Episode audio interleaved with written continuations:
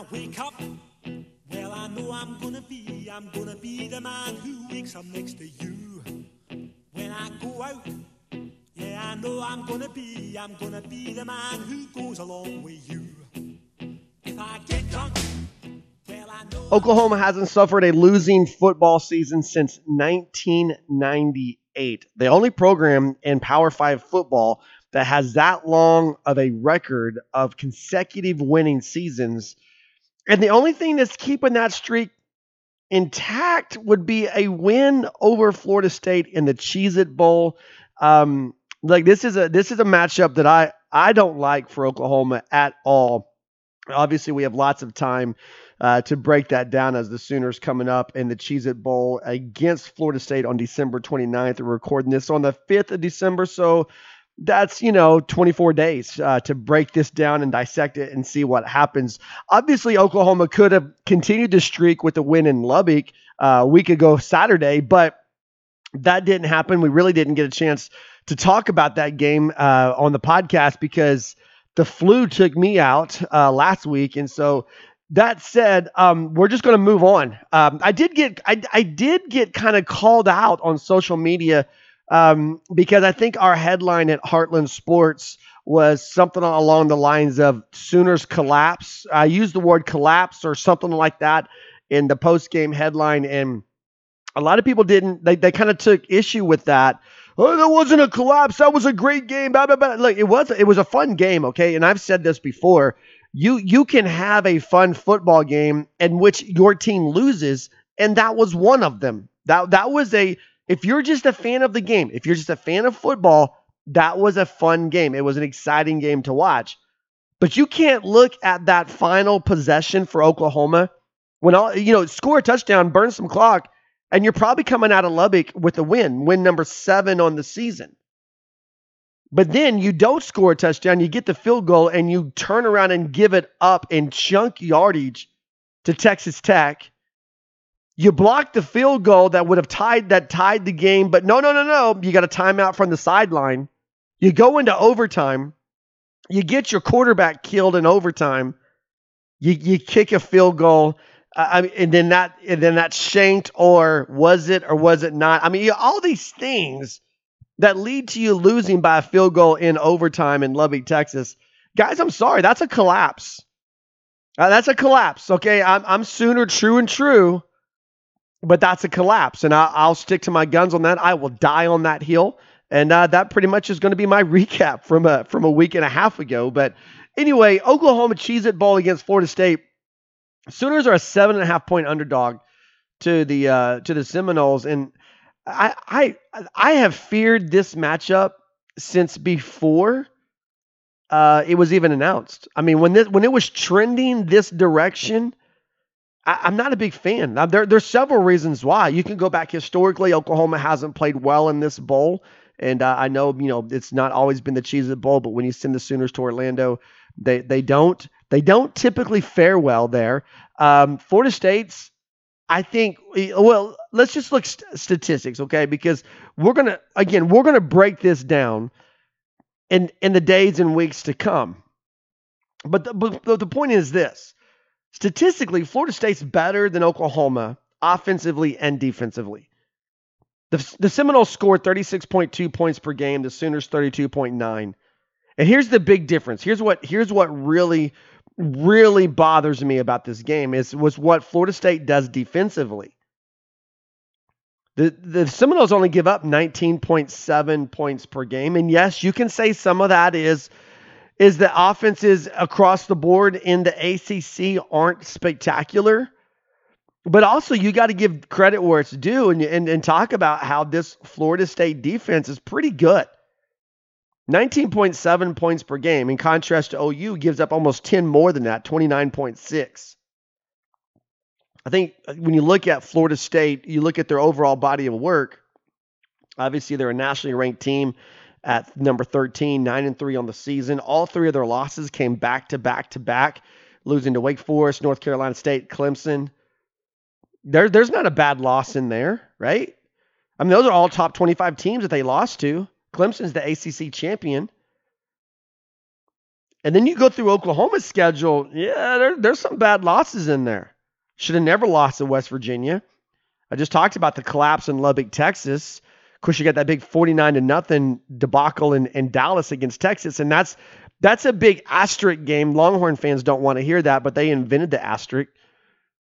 I mean, when you don't have an offense, you don't have a quarterback. I, I just so there, there's things that, to, that go that way for Oklahoma, but you you can definitely look at this Sooner schedule, and you can you can pinpoint the bad losses, and and there's there's multiple of them there.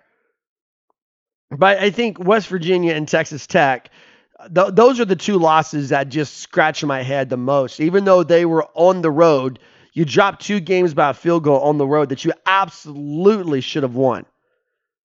So there, there's not a lot here to give me confidence as an Oklahoma fan two and three and a half weeks out from this game.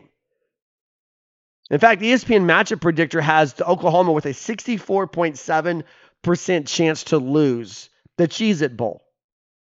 sixty-four point seven percent chance to lose. I guess if you want to flip that around, if you're a Florida State fan, hey, your Seminoles have a sixty-four point seven percent chance of winning this game, according to the E S P N matchup predictor. And I, I've got to be honest with you, I, I know I'm I'm starting this podcast as the Debbie Downer. How is that not higher?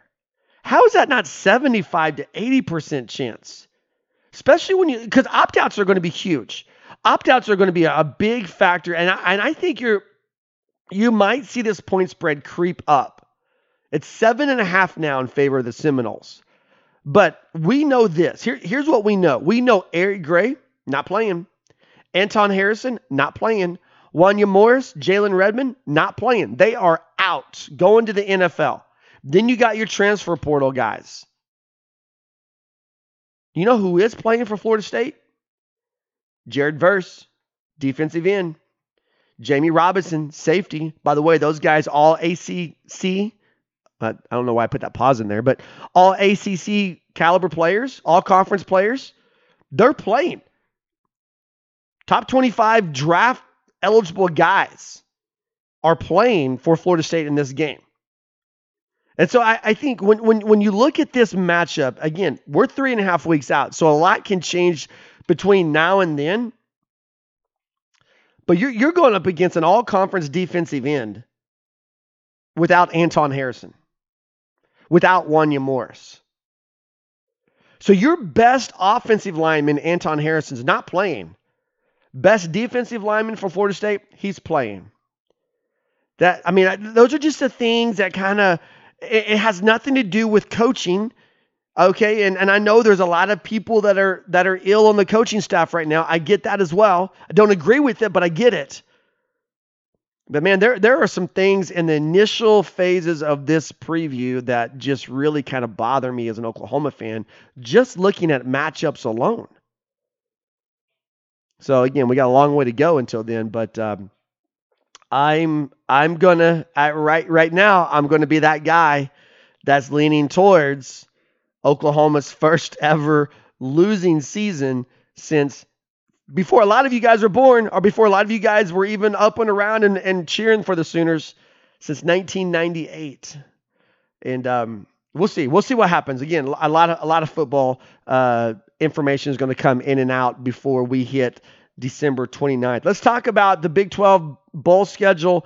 I've got some thoughts on the Final Four um, for the college football playoff. I know Oklahoma Oklahoma fans are kind of Uh, you know, we're, we're indifferent because Sooners aren't in it, but T C U is, and so is Ohio State.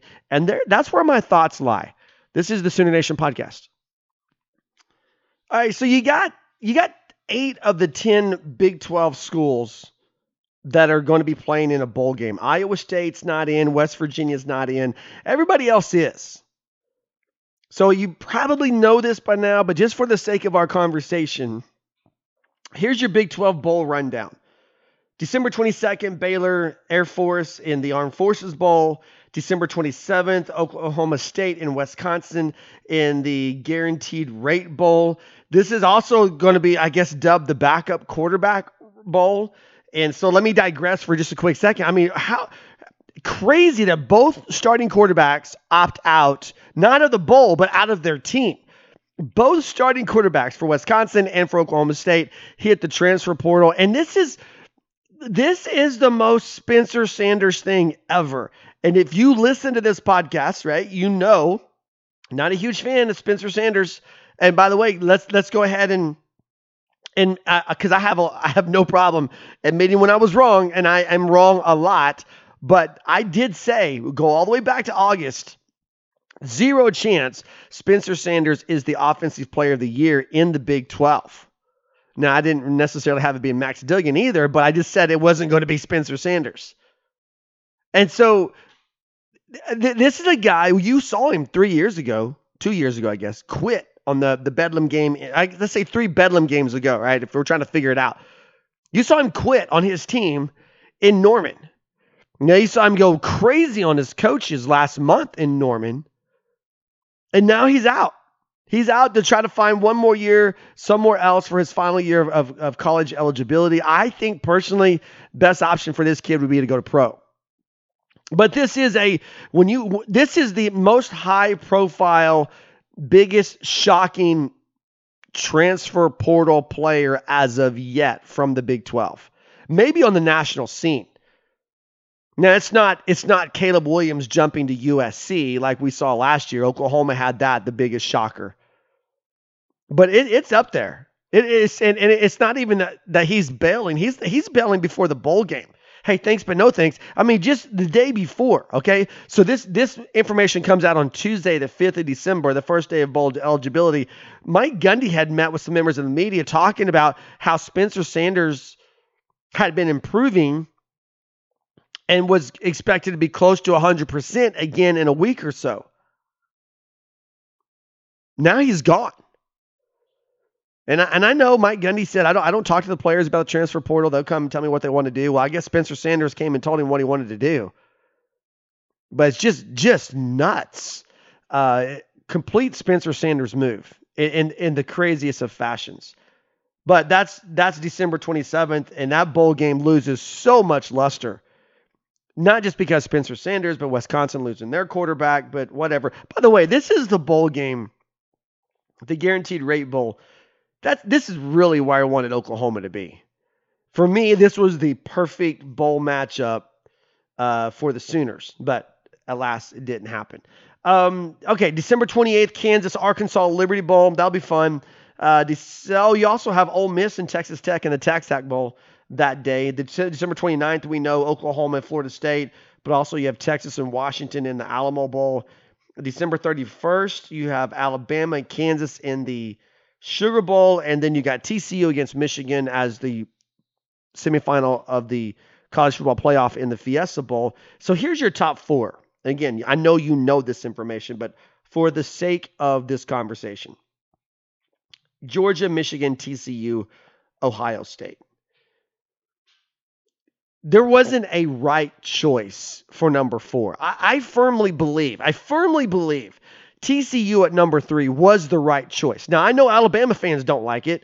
And honestly, some Ohio State fans don't like it because they feel like, well, we're Ohio State. We should be number three. No, no, you shouldn't, because you lost by more than three touchdowns on your home field against a team that didn't have its best offensive player. That disqualifies you from being number three. But T C U lost. Yeah, yeah, they did. They lost on a neutral field against a top ten team in overtime. On a very questionable call, by the way.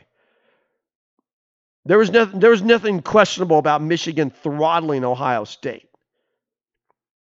So one, two, and three are correct when it comes to this college football playoff. There wasn't a correct answer at number four. There just wasn't. It could have been T C U. Uh, and that would have been wrong, okay? That wouldn't have been the correct answer because they deserve to be number three. It could have been Alabama.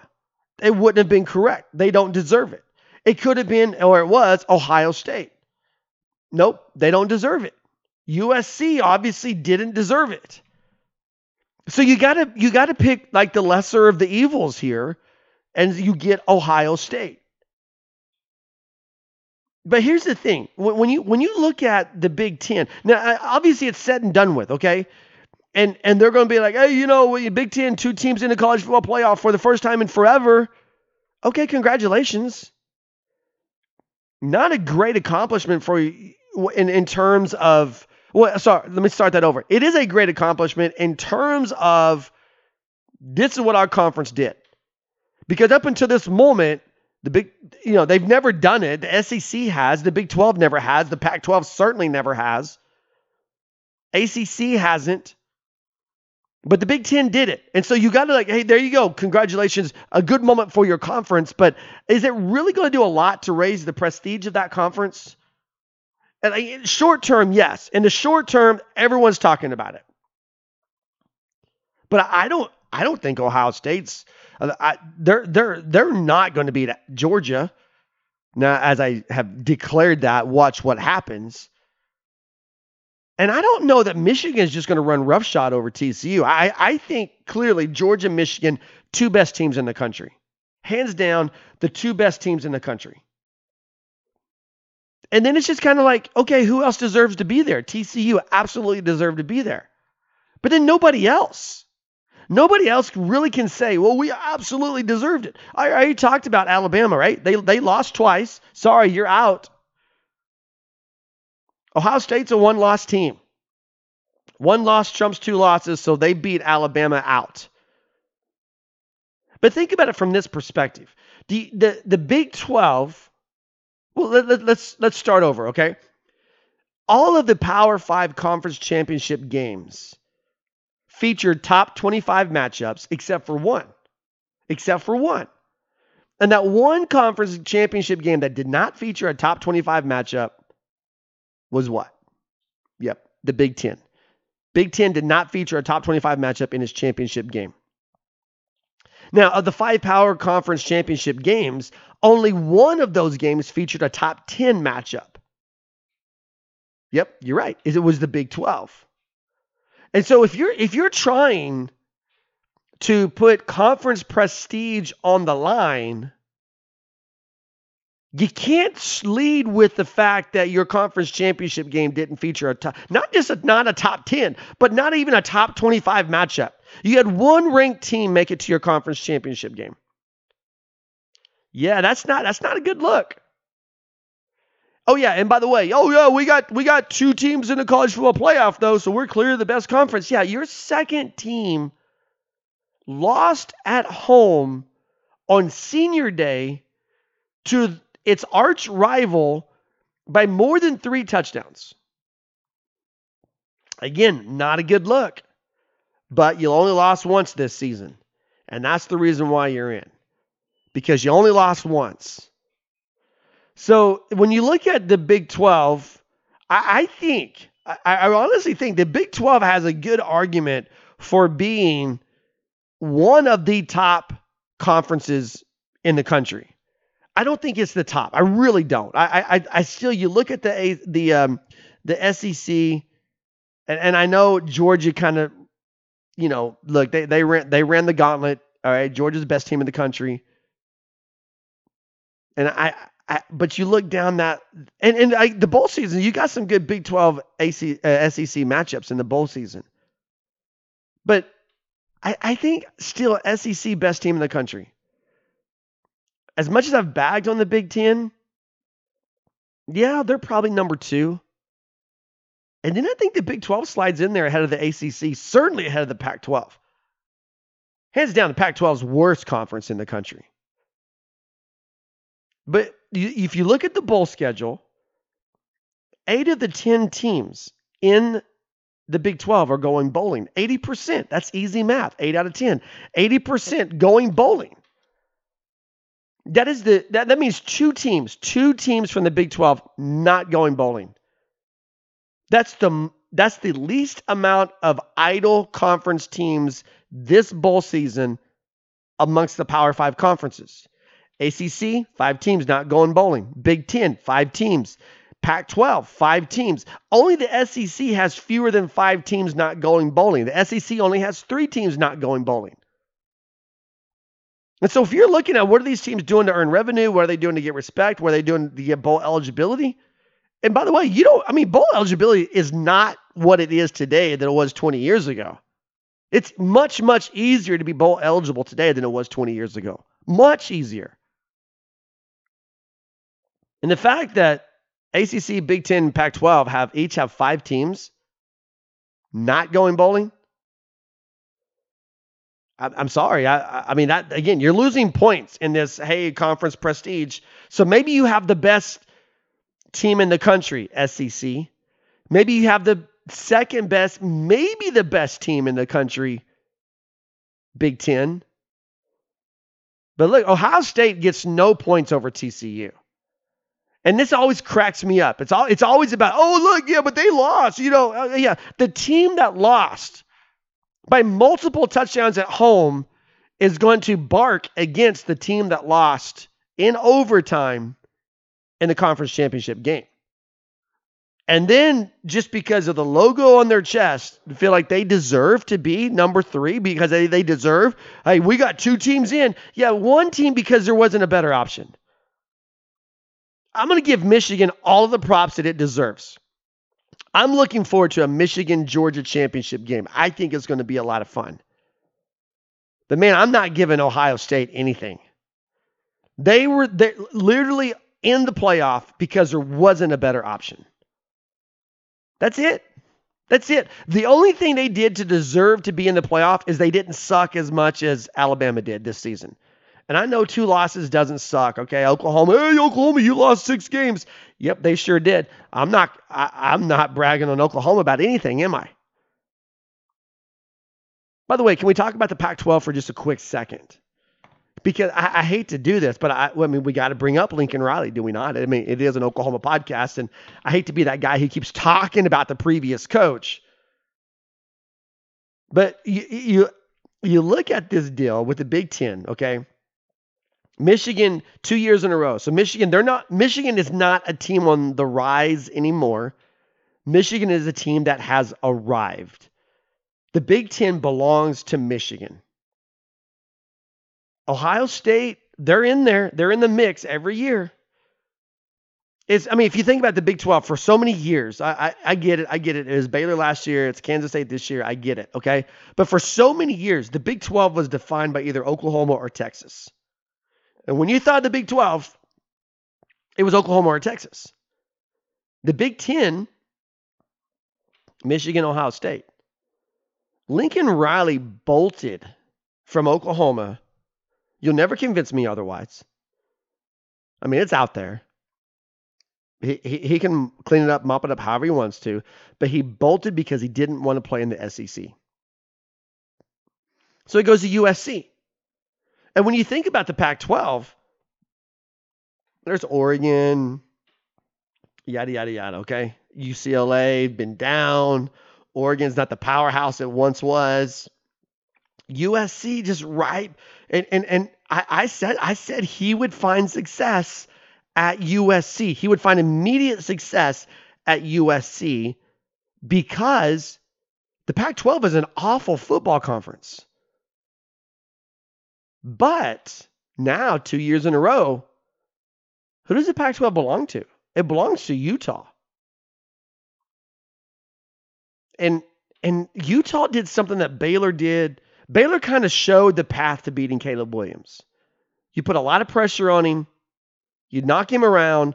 You take away his immediate short options. You make him in a hurry, make a decision to throw deep or mid-range. Utah did that to him twice. And all this talk about, oh, Caleb Williams is hurt. He popped his hamstring. Listen, he, I, I'm not a doctor. He didn't pop his hamstring. There's no way he popped his hamstring. Maybe tweaked it. Maybe hurt it. Maybe nudged it. He didn't pop it. To pop is insinuating that his hamstring somehow tore. No, that never happened. That's, that's talk about trying to get Heisman votes. Obviously, I'm not buying it. I don't have a Heisman vote. I do have a vote for the Maxwell Award, and we're going to talk about that here in a minute. But here's what I'm getting at with U S C. Lincoln Riley is now about to go to the Big Ten. So all of the leverage that he had going to the Pac twelve is gone. He's not the top dog in the Pac twelve. It's Utah.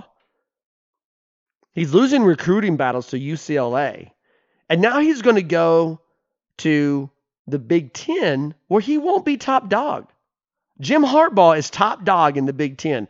Ryan Day is right behind Jim Harbaugh.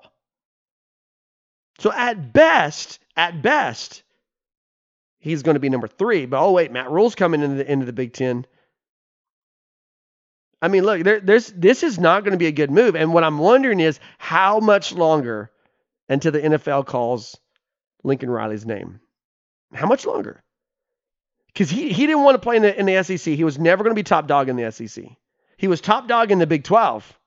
He could be top dog, had the potential to be top dog in, in the Pac twelve. It hasn't happened yet. It's only been one season. He'll never be top dog in the Big Ten. So how much longer is this guy going to hang around S C? Because it's all about Lincoln Riley. Lincoln Riley is all about Lincoln Riley. So just, just a quick thought. All right, uh, my Maxwell Award, I'm going to talk about that. I'm going to tell you how I'm voting, my process. Um, transfer portal is going absolutely crazy. And then a couple of thoughts on basketball. It's not just bowl season. It's also awards season and it's transfer portal season. We spent a lot of time already talking about uh, the bowl game for Oklahoma against Florida State. We talked about the uh, college football playoff. I shared some thoughts on all that. I, I do want to just spend a little bit of time talking about an award. I want to talk about um, the transfer portal because it's just going crazy right now, um, which is as expected. Um, obviously, I don't get to vote for the Heisman Trophy, but I do actually get a vote for the Maxwell Award, and they're they're very similar. I mean, Maxwell Award's pretty prestigious. So I'm not just saying that because I, I get to vote for it. It's been around since nineteen thirty-seven, and you've had guys like Tommy McDonald from the University of Oklahoma, uh, who won it way, way back in the day. Barry Sanders won it for Oklahoma State back was in nineteen eighty-eight. Jason White won the award twice. Um, Baker Mayfield won the award. Um, So, um, and actually, I think Jason White may have only won it once, but um, I, I don't know why I said twice. Uh, but anyway, all that said, I, I do have a vote here, and and it's similar. Um, you know, you got you got your big field, and then you narrow it down and narrow it down to to your finalist. Um, and man, I gotta be honest with you, I'm really bummed about the finalists, and, he, and here's why. Uh, C J Stroud, Hendon Hooker, Caleb Williams, those are your Maxwell Award finalists. I don't know that that's been released, but probably by the time you listen to this podcast, it'll be out there. Man, I and I and I'm, my question is this: where's Max Duggan? Where in the world is Max Duggan? Because he's the guy that I kind of had my sights set on. And and when you look at this award, according to the description and the voter guide, according to the label, it is the best all-around football player in the United States. And I don't see how you can have a list that doesn't include Max Duggan in that. Now, we're all quarterbacks, okay? The finalists are all quarterbacks. So to add another quarterback in there, not a big deal. The last guy to win this reward award, Bryce Young from Alabama. What was he? Oh, yeah, he was a quarterback. Um, so, you know, you you got, I mean, you you had, think about this. From twenty sixteen, you had Lamar Jackson, Baker Mayfield, Tua, Joe Burrow, and then finally in twenty twenty, Devontae Smith won it, the first non-quarterback since since twenty fifteen to win it. By the way, before that, it was Marcus Mariota. You go back to quarterback. So, and then Bryce Young last year. So this is a award that goes to quarterbacks, unless you're just exceptional, like Derrick Henry was, like Devontae Smith was. And you got guys like C J Stroud, good quarterback, Hendon Hooker, good quarterback, Caleb Williams, good quarterback. Those are your finalists. And Max Duggan, statistically, and what happened on the field, right there with them. One loss on the season for Max Duggan. Now, you, you can actually say the only undefeated quarterback on this list is Hendon Hooker because he went down to injury. C J Stroud lost. Caleb Williams lost twice. Max Duggan finally lost in overtime. C J Stroud, three thousand three hundred forty yards passing on the season. Hendon Hooker, three thousand one hundred thirty-five yards passing on the season. Now, Caleb Williams, four thousand seventy-five yards passing on the season. Where's Max Duggan? He's right there in the mix of that. three thousand three hundred twenty-one passing yards. thirty touchdowns for, for Max Duggan. Four interceptions. C J Stroud threw six, six interceptions. Now, he had more touchdowns at thirty-seven. Hendon Hooker obviously didn't complete the season at twenty-seven touchdowns with two interceptions. Caleb Williams, thirty-seven touchdowns, four interceptions. Max Duggan, five hundred fifty-five rushing yards. That is more. That is more than Hendon Hooker and C J Stroud combined. I mean, just throwing that out there. That's more than, was it Caleb Williams, I think, was three seventy-two? Sorry, I don't have that stat right in front of me. Now, Caleb Williams did run for ten touchdowns. Max Duggan ran for ran for six. But the point is, he's got more rushing yards than any of these three guys that are the finalists. He's got more rushing touchdowns than two of the three. He's got more passing touchdowns than Hendon Hooker. He's got fewer interceptions than C J Stroud. Completion percentage, sixty-four point nine. Everyone else is in the sixties. Um, C J Stroud, sixty-six point two. Caleb Williams, sixty-six point one. Hendon Hooker, sixty-nine point six. So the point I'm making is my guy, my guy that I really wanted to vote for is not available. And I think it's a little bit of a travesty. But this is the best all-around football player, which I guess of these quarterbacks that make the finalists, I got to pick who's the best. And this is where I'm torn. I, I really am torn on this.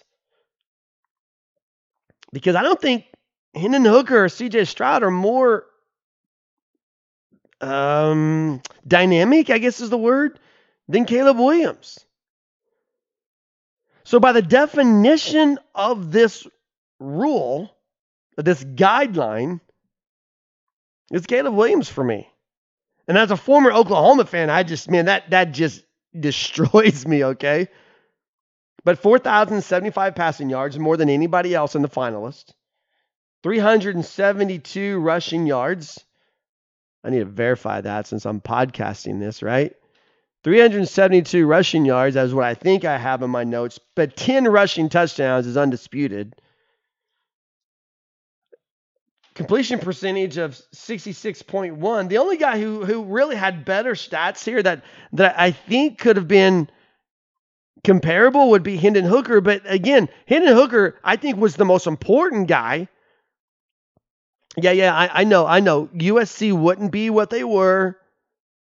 three thousand three hundred seventy-two. I was reading that right. Yep. So Hendon Hooker, the U, USC wouldn't be who they were without without Caleb Williams. I get that. But Tennessee wouldn't be where they were without Hendon Hooker, and Tennessee actually beat top twenty-five teams. That's pretty important to note. Tennessee actually won big games. Now, the big win for U S C and Caleb Williams this year was U C L A, right? The battle for L A. But, I mean, that, that that the U C L A number sixteen, Notre Dame was a paper tiger. I mean, they lost to Marshall. So, I just, I, I'm torn here because Hendon Hooker didn't finish the season. I think Hendon Hooker was probably more valuable in terms of, of actually doing things on a national stage than Caleb Williams was. But then again, at the end of the day, Hendon Hooker succumbed to injury, which was tragic, and I think that takes him away. So I, here's how I voted this, and I'm asking your forgiveness, but I went Caleb. You you vote. You have three options. You know, there's three finalists, and you vote one, two, three. Here's your top option, second option, third option, points are weighed. So I went Caleb Williams number one, Hendon Hooker number two, C J Stroud number three. And and the, the, the clear advantage for me with Hendon Hooker and C J Stroud was um, rushing. C J Stroud, seventy-four rushing yards on the season. Hendon Hooker, four hundred thirty rushing yards, five touchdowns. So that's it. That's how I voted the Maxwell Award. Um, I hope you guys can can find it in your hearts to forgive me and, and let me move on from that. Um, Oklahoma is going to be active in the transfer portal, both of players coming and players going. Here, who I, I'm recording this, it's almost four o'clock on December fifth. Here, who is currently, this is the first day of the transfer portal, so not everyone's going to be in there yet, but the Sooners have, as of right now, the Sooners have Trevon West, Jordan Mukes, Kendall Dennis, Brian Darby, Josh Eaton, Theo Weiss, Joseph Wheatie, and uh, that's it. That's who's in there right now. Now, there's other players that are going to go into the portal. We know that.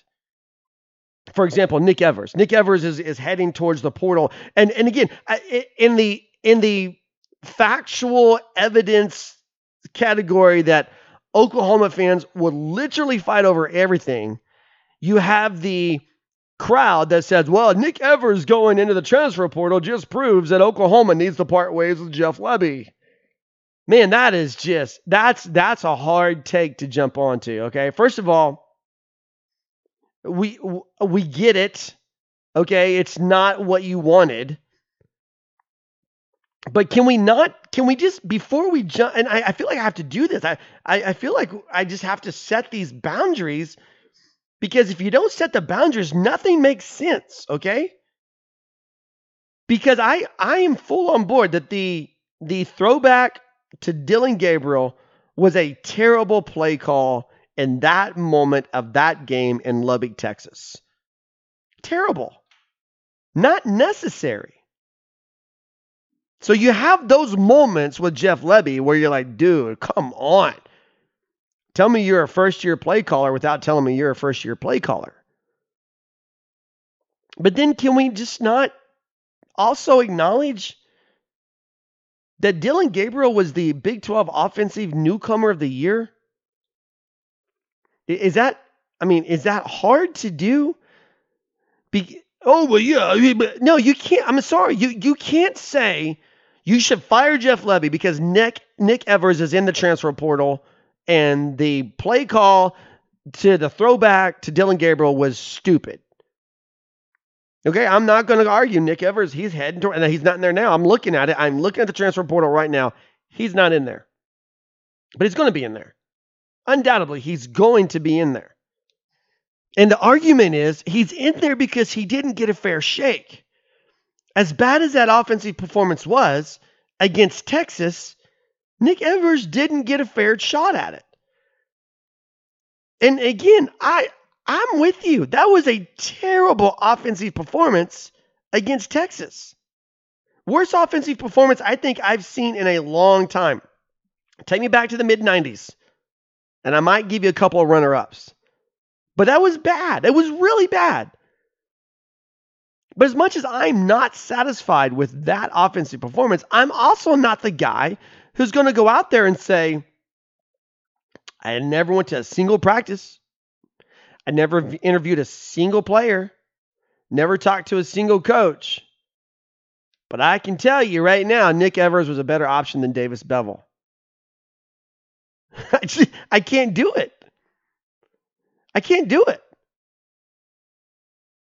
I mean, if, if Nick Evers was ready, I mean, as bad as that offense performance was, it tells me that's that's how much Nick Evers wasn't ready.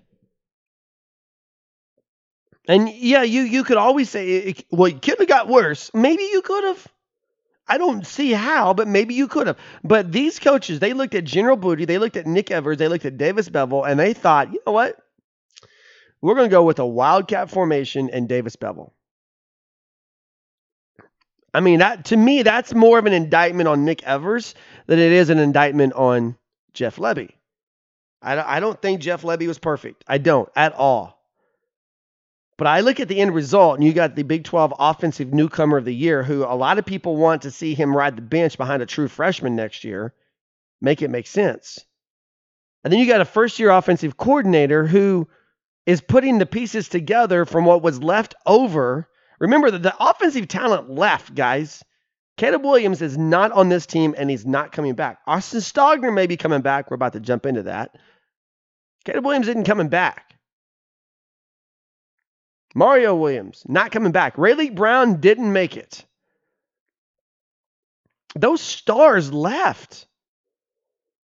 And Marvin Mims, I'm sorry, I love the guy, but drop passes in crucial moments. Jaleel Farouk, drop passes in crucial moments. Braden Willis, drop passes in crucial moments. And we want to jump on Dylan Gabriel for not completing passes? Oh, but he overthrew. Yeah, he overthrew, but there were lots of drops.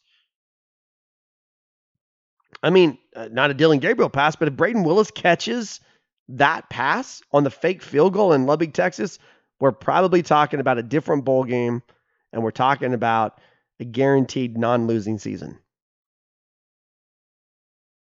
So we got a quarterback that was Big twelve Offensive Player of the Year that we don't want back. We got an offensive coordinator who produced a top twenty-five offense by putting the pieces together of what was left when he got here,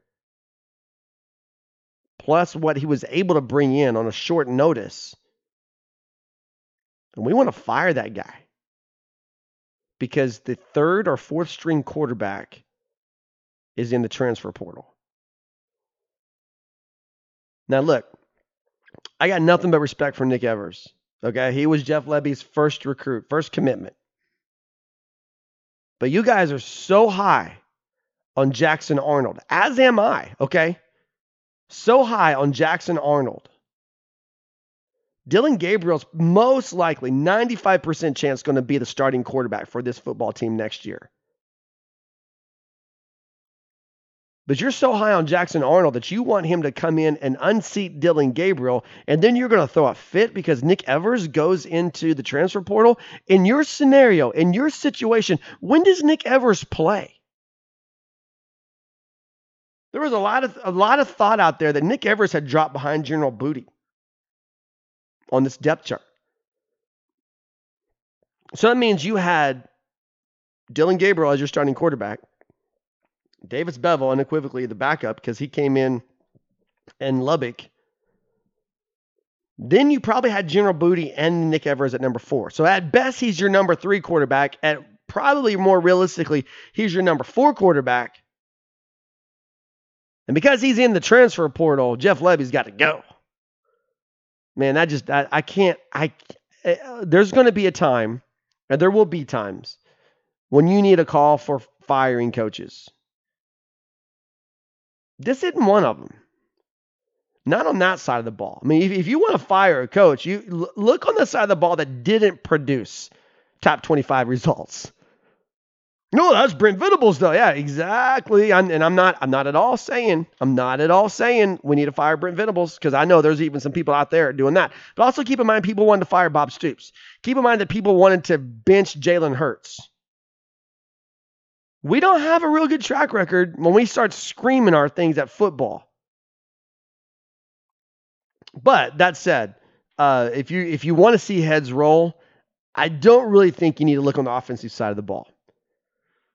So we got guys going into the transfer portal here. We know for sure. We we know for sure Jacob Lacey, uh, coming out of Notre Dame, uh, four-star defensive lineman, huge. Huge get for Oklahoma. Immediate eligibility uh, coming in. That's that's going to be big for Oklahoma. But then there's other guys that are that are really um, forecasted to come. I mean, you got the McCullough brothers. You got a, a, a one uh, uh, Desan, four-star edge rusher coming in. Uh, Day, a uh, four-star safety coming in. Most likely, most likely, because these are all just what people are thinking. Um, then you've got uh, a very familiar name, a very familiar name in Austin Stogner. And this is a kind of a crazy thing for me because I, I, I loved Austin Stogner when he was here, but the fact that he's in the portal and the fact that he's projected not just to be in the portal, but he's projected to come back to the University of Oklahoma. First of all, what this tells me is that, uh, that um, I think Spencer Rattler's done at South Carolina. I think he, he's this guy, he's, he's made enough name for himself. He's going to test N F L waters because Austin Stogner left to go to South Carolina uh, with Spencer Rattler. So I, I think you're going to see it, probably an announcement soon that Spencer Rattler's heading to the N F L. But the uh, Day McCullough coming out of Cincinnati, uh, that's going to be really big for O U. Because you, you get immediate, you get Desan McCullough on your defensive line. You get Day McCullough in, in, in this defensive secondary. Guys that are proven, guys that are four-star talent type guys. Pretty big for O U. So the, the transfer portal is going going to take away. And, and I think you're, you're going to see more uh, probably after the bowl game as well. You're going to see more guys bounce. But, but also, I think this, you're going to see Brent Venables, Jeff Lebby, Ted Roof, you're going to see those guys dive in to this transfer portal, particularly on the defensive side of the ball, because you need immediate relief. You you have to get better immediately. I, I think I, I still a six and six, most likely looking at a bowl loss. I still feel like this program's in good hands. And and I know that puts me in maybe in a minority, but I, I've not wavered. Now we get we're six and six after the twenty twenty-three season. Then you're going to hear me say, okay, some things have really got to change before next year ends. But I, I, I look at, I, I really look at what are former players saying? What are current players saying? And you got guys like Braden Willis. Braden Willis doesn't have to play in this bowl game. He's gone. He's, he's going to go to the N F L. He's out of eligibility. He doesn't have to play, but he's here and he's playing. Why? He's, he's bought in on Brent Venables. You hear guys like Marvin Mims talk about, well, I mean, look, this is a lot. They put a lot on us. They wanted us to be leaders, and we didn't really, you know, understand all of it ourselves. That's a that's a different vibe.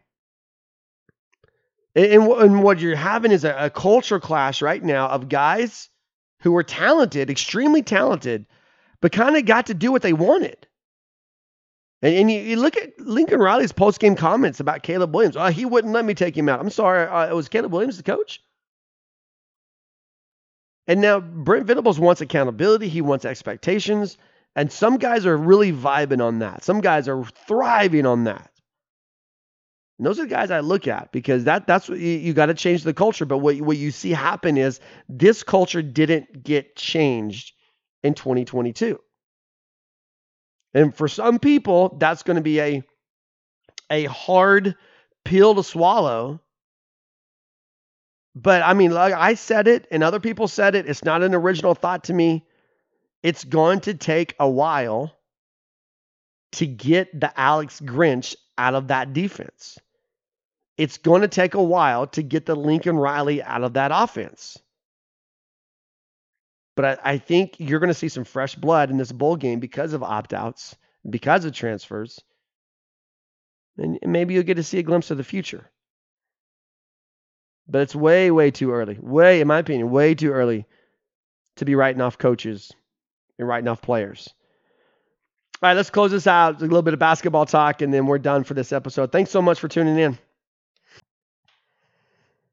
The Sooners fall at Villanova over the weekend. seventy to sixty-six was the final. Oklahoma failed in its first opportunity of the season to pick up a true road win. Um, it doesn't. It doesn't really eliminate a lot of what uh, Oklahoma accomplished through that six-game winning streak. Ole Miss still probably your best, um, your best win of the season. And and the truth is, Villanova not as bad of a loss as what it looks like, because you know you just you just look at the the records and you're like, oh man, Villanova, you know they only won two games coming in. I promise you, I promise you, number one, this team will be a winning team by the end of the season. And number two, they're probably going to be a tournament team. They're three and oh at home. Um, so it, it's a little bit more of a complicated than just comparing just comparing records, right? Oklahoma goes in that game six and one. Villanova goes in that game two and four. Uh, excuse me, two and five. And they, they don't come out uh, on the top end. We were talking about the Sooners. But um, it's definitely not as bad. Definitely not as bad. as uh, that loss to Sam Houston to start the season. But there are still some things that are going to be problems for this team. And number one, I I, I firmly believe, firmly believe, if you're a starter, you got to score points. Now, C J Nolan only played nine minutes in this game, but he didn't score. He only took one shot. He's your starting point guard, or one of your starting guards. He's got to, he's got to shoot. He's got to score. Bijan Cortez, six points off the bench. Sam Godwin, five points off the bench. There were five bench players in this game. Only two of them scored. And when you look at the bench minutes, you've got, let's see, let me do some quick math here. You got uh, twenty, thirty, forty-six, fifty-five minutes of bench play that produced eleven points. You did everything else right. I mean, they shot forty-eight percent from the floor, forty-three point five from three-point range, eight of twelve from the free throw line. Uh, they they out-rebounded uh, Villanova, I believe. They got thirty-one rebounds to nineteen. I mean, yeah, they, I, they, they did everything right, except the bench didn't score. And you got two losses this season and a common theme. and that is the bench not producing points. It's got to get better. That that's it. It's not going to be your starting five. That's going to determine the the the your final standing in the Big twelve rankings. It's not. And the Big twelve, Texas looks pretty good at six and zero. Kansas obviously eight and uh, eight and one. Iowa State looks really good, and Kansas State. There's your top four. So four of the ten look really really solid. But then you got T C U, Baylor, Oklahoma, West Virginia, Texas Tech. Yeah, you can interchange those parts. Oklahoma State's a little bit down at five and three. They got the most losses in the conference. There's no way Oklahoma can't be. I mean, it's, it's, there's no way it's not possible that Oklahoma can't be top five in the Big twelve. But they've they've they've got to produce points off the bench. That that was the common theme in that loss, in both losses. They're playing great defense. They're holding opponents to um, what is it, fifty-eight and a half points a game? Now Villanova put seventy, which was the most that they've given up this season.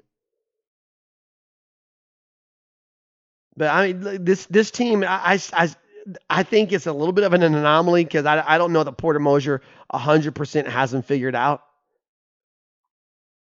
But you've got a really really big game coming up if you're Oklahoma. In Tulsa against Arkansas on December tenth. Now you got Kansas City coming up on the sixth, which is what, Tuesday night? That's tomorrow night. You got Central Arkansas, and then you got Florida. So in in, in your next four games, you got you, you got Florida, which is a, not a top twenty-five team, but they've got a top twenty-five name. The Gators are six and three on the season. Arkansas is a top ten team, so you got a top ten team, two S E C schools, and then you got Kansas City and Central Arkansas. If you come out of that, that run of the next three, uh, excuse me, the next four, if you come out of that with a three and one record, you're sitting pretty good going into conference play. Now, again, to me, twenty has always been your mark, right? twenty is where you want to get to in conference play, or in, in, in, to get in, to get to the N C double A tournament. Six and two. If you go three and one over the next four. You go into conference play at nine and three. You got to uh, out of your eighteen conference games, you got to win eleven of them. I think that becomes doable. I really do. But I, I my fear is this. My fear is uh, you know what? We're, we're mid-December, so my fear is four months from now, three and a half months from now, as we're looking at Oklahoma as a bubble team for the N C double A tournament. We're going to be going back, ah, oh, that Sam Houston game at home. Villanova is not going to be a loss that kills you on an N C double A tournament resume because, number one, it's Villanova. Number two, it was on the road. They're going to look at that Sam Houston game, and they're going to be like, holy cow, how did you lose that game? And and that's that's my fear. I'm, that, I, I, I'm afraid it's going to come down to that. Now, what Oklahoma does have going for it right now is that Sam Houston is seven and one on the season. And they they started the season on, on a on a five game winning streak. They won at Oklahoma. They won at Utah. They lost their first game a couple of nights back to Nevada. But they're sitting seven and one right now. So if Sam Houston continues to kind of produce, that becomes less of a resume killer than what it is right now. But there's a lot of basketball left, a lot of basketball left for this team. And I, I don't think there's, kind of like what I was saying with football, but just kind of bring it down to the to the season level. I, I don't think it's, it's um, I don't think it's time to have an immediate overreaction one way or the other. You, you think about Grant Sherfield, who's leading this team sixteen point three points per game. Uh, he's new, but he's leading the team. Sam Godwin's trying to find his spot. I, I feel like every time I see Sam Godwin in the game, all he does is produce. Dude is a rebound magnet. Bijan Cortez, you're starting to see his minutes grow. You start to see his, his participation grow. But I think there's still there there's there's still guys that Porter Mosier is trying to figure out the exact rotation, and that that's what this non-conference portion of the schedule is all about. But I, I still think this team can compete to be top five in the Big twelve. All right, that's going to wrap it up. You can find us on the internet, heartland dash sports dot com. Uh, you can find us on Twitter at Sports Heartland. Thanks so much for listening to the Sooner Nation podcast. Hit us up uh, on Twitter if you got any questions, comments, you got true or false statement, you want to throw it at us, uh, hit us up. Uh, make sure you press that like button. And uh, thanks so much for subscribing or just listening to, to a one-off podcast. You guys have a great day, great Man. week, and we'll I talk promise to you soon. You, I promise you, number one, this team will be a winning team by the end of the season. And number two, they're probably going to be a tournament team. They're three and oh at home. Um, so it, it's a little bit more of a complicated than just comparing – Just comparing records, right? Oklahoma goes in that game six and one. Villanova goes in that game two and four. Uh, excuse me, two and five.